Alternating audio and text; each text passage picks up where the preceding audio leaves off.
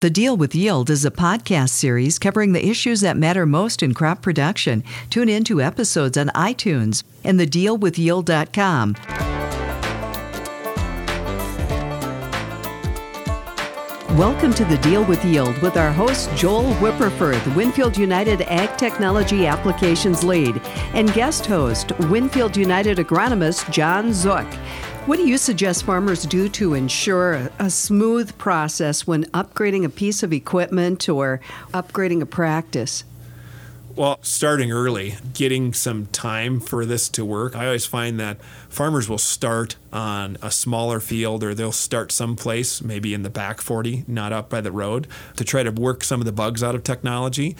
And I think it's really important, having experienced this firsthand, between a tractor that's a different color than the planter with three different types of monitors hung in the window, that you surround yourself with a group of people that are also passionate and good problem solvers here.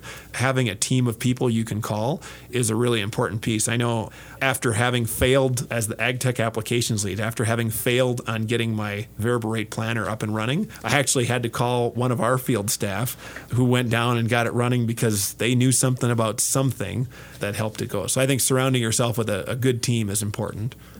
So with that good team is there's not one farmer that I know that is a good adopter to technology that doesn't have five, six, maybe 10 people on a list already that maybe are in the same boat or position or have already had an, an experience with that piece of technology.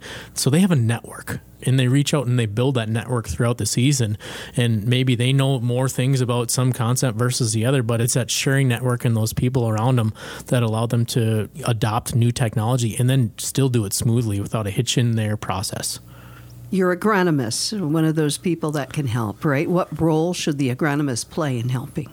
Yeah, so I think the agronomists that have been out there working in this that have really grabbed onto technology have become really valuable in some of these operations where it's no fun to be sitting on the headland not being able to figure out why the prescription won't work. So agronomists who have gone and gotten some training on uh, some GIS system or are using some farm management information software and really know how to troubleshoot prescriptions to get yield data off of the cloud or off of monitors that those local trusted advisors that have adopted technology are really key. Our uh, CEO, Mike Vande Logt, uh, always kind of talks about technology will not replace sellers and growers, but sellers and growers who use technology will replace the ones that don't. And I think that that's just an evolving piece where people are gaining more skills today beyond just being able to read a soil sample and make a good herbicide recommendation. So, from the inside looking out, so to say, I think the biggest thing that an agronomist can bring to a grower as far as making a decision on technology is maybe the agronomist has a little bit different feel for, or at least, I mean, there's a lot of technologies out there. And as a grower, sometimes you say, well, what's the difference between this technology versus this technology versus this technology from product or from company A, B, C? A lot of times you can't tell the difference from face value. When you've experienced that technology, and that's what the beauty of an agronomist, maybe the agronomist works with several growers that have access to all different technologies, they might have a little bit more insight to say, okay, technology A does this for your operation, technology B does this. Here's what will fit best for your needs based on your farming practices. And I think just that foresight of having an idea of what's going to fit in the operation might bring a little bit more value to the farm gate when talking to your agronomist. Winfield United with the answer plots, and that's a great place to start too when it comes to technology and, and learning the latest information. Yeah, the uh, answer plots are always trying to prove out the, the applied science data that goes into prescriptions and continue to use technologies to make sure that the data accuracy stays really, really high. And they actually write prescriptions for any nutrients, herbicides, or anytime they go across that field. The GPS guides them and actually won't turn a product on unless they're in the correct block. So uh, imagine if you pulled into the field, you unfolded the sprayer, and the sprayer just wouldn't turn on because you weren't in the right field where that chemical belonged.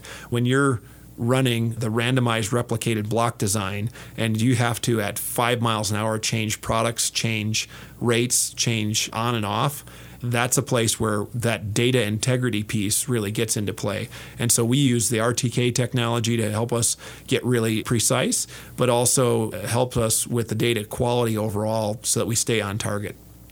Yeah, so one of the biggest takeaways from the answer plot and technology uh, that I was able to apply to a field this year was looking at the field forecasting tool. That's a technology that we work with every day as agronomists. And then how do we optimize our growing environment? And specifically, what I looked at was nitrogen uptake. So using that tool or that model, that piece of technology to skew my decision of when and how much I should apply to that acre given that growing condition. And I've seen six different answer plots, 15 if you total all of them in Minnesota. And what we were able to find by putting into that technology what our initial assessment of that environment was and then allowing the model to help us make a decision and remove that emotion is we were able to optimize both yield and then nitrogen use efficiency. So not only is it operationally sound within the answer plots but also more so applicable sound as far as making that application across the acre and becoming as efficient as we possibly can.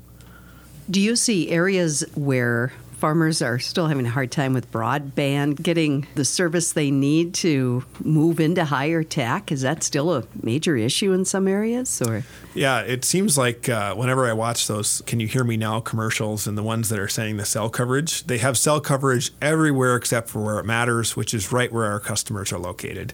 And I think it's a difficult business model for them to want to go that last mile where you need that rural broadband. John, you talked about having data to make decisions with, and a lot of those tools are web based that you're going to actually utilize those you know that information is coming from the cloud. You've got to be able to source that out locally and rurally. A lot of the technology tools that have been developed out there work offline and they can log data on your ipad or on your device. And so we've kind of skated around the broadband piece a little bit. I know our partners at Microsoft have worked on TV white space, which is kind of an interesting piece. You got the unused UHF and VHF channels that are just out there being unused by television stations.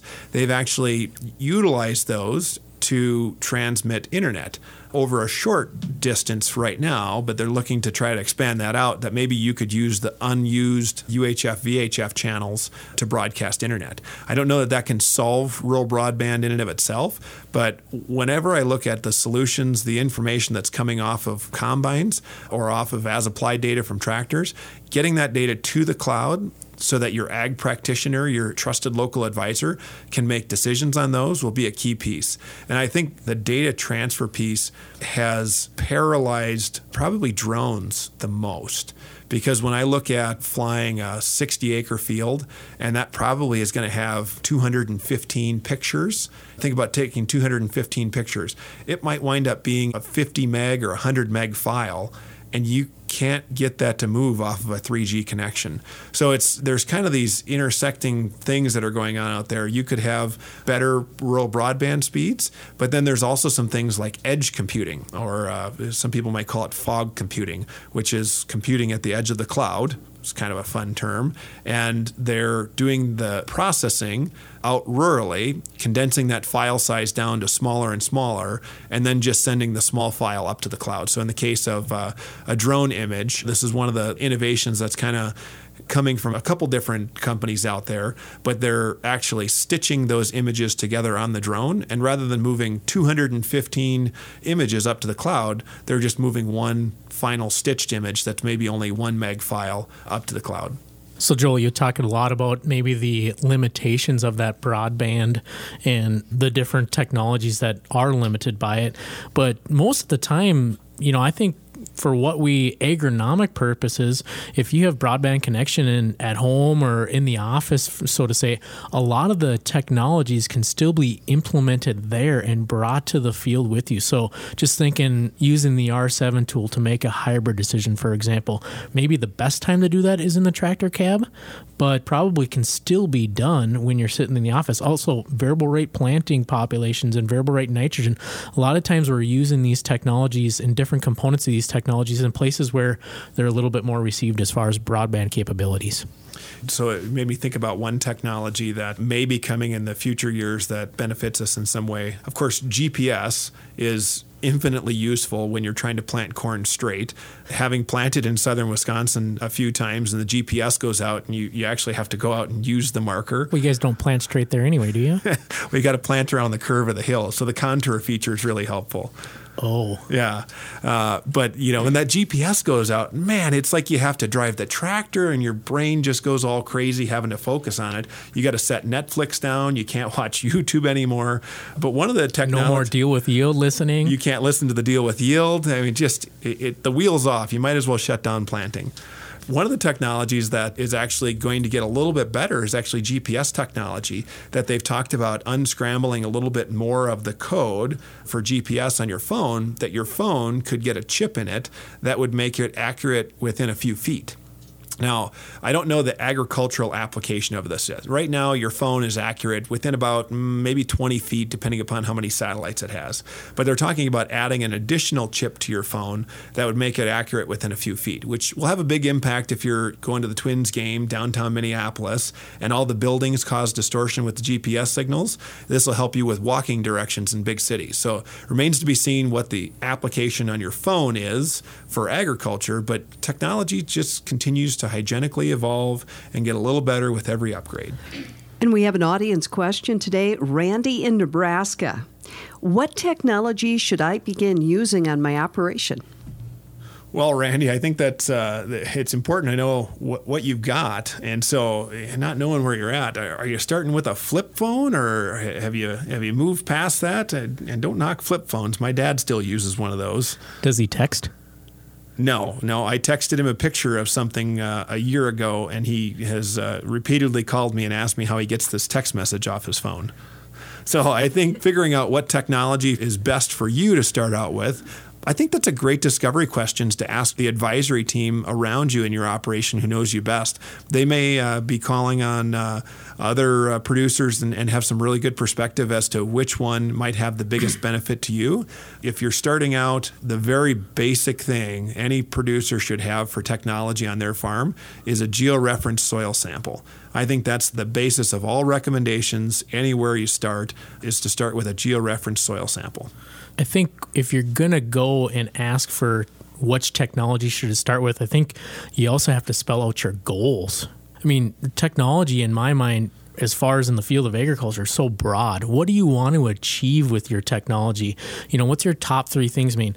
Typically it you know it's well i want to get higher yields right? That's what i want to achieve. But then the other thing is how can i be more efficient? Maybe there's not a yield factor in there. Maybe it's how can i cross more acres quicker? And then maybe the third thing is is how do i optimize my system? Is it a rate question that you have in mind? Is it a combination of applicating different nutrients at different timings? Maybe that's a tissue sample question. Those sorts of things i think you got to have a list of goals in mind to help you make that decision on which technology technology you're going to pick up and run with first. You've been listening to the Deal with Yield with Joel Wipperfurth, Winfield United Ag Technology Application Lead, and Jon Zuk, Winfield United Agronomist. For additional episodes of The Deal with Yield, visit iTunes and thedealwithyield.com.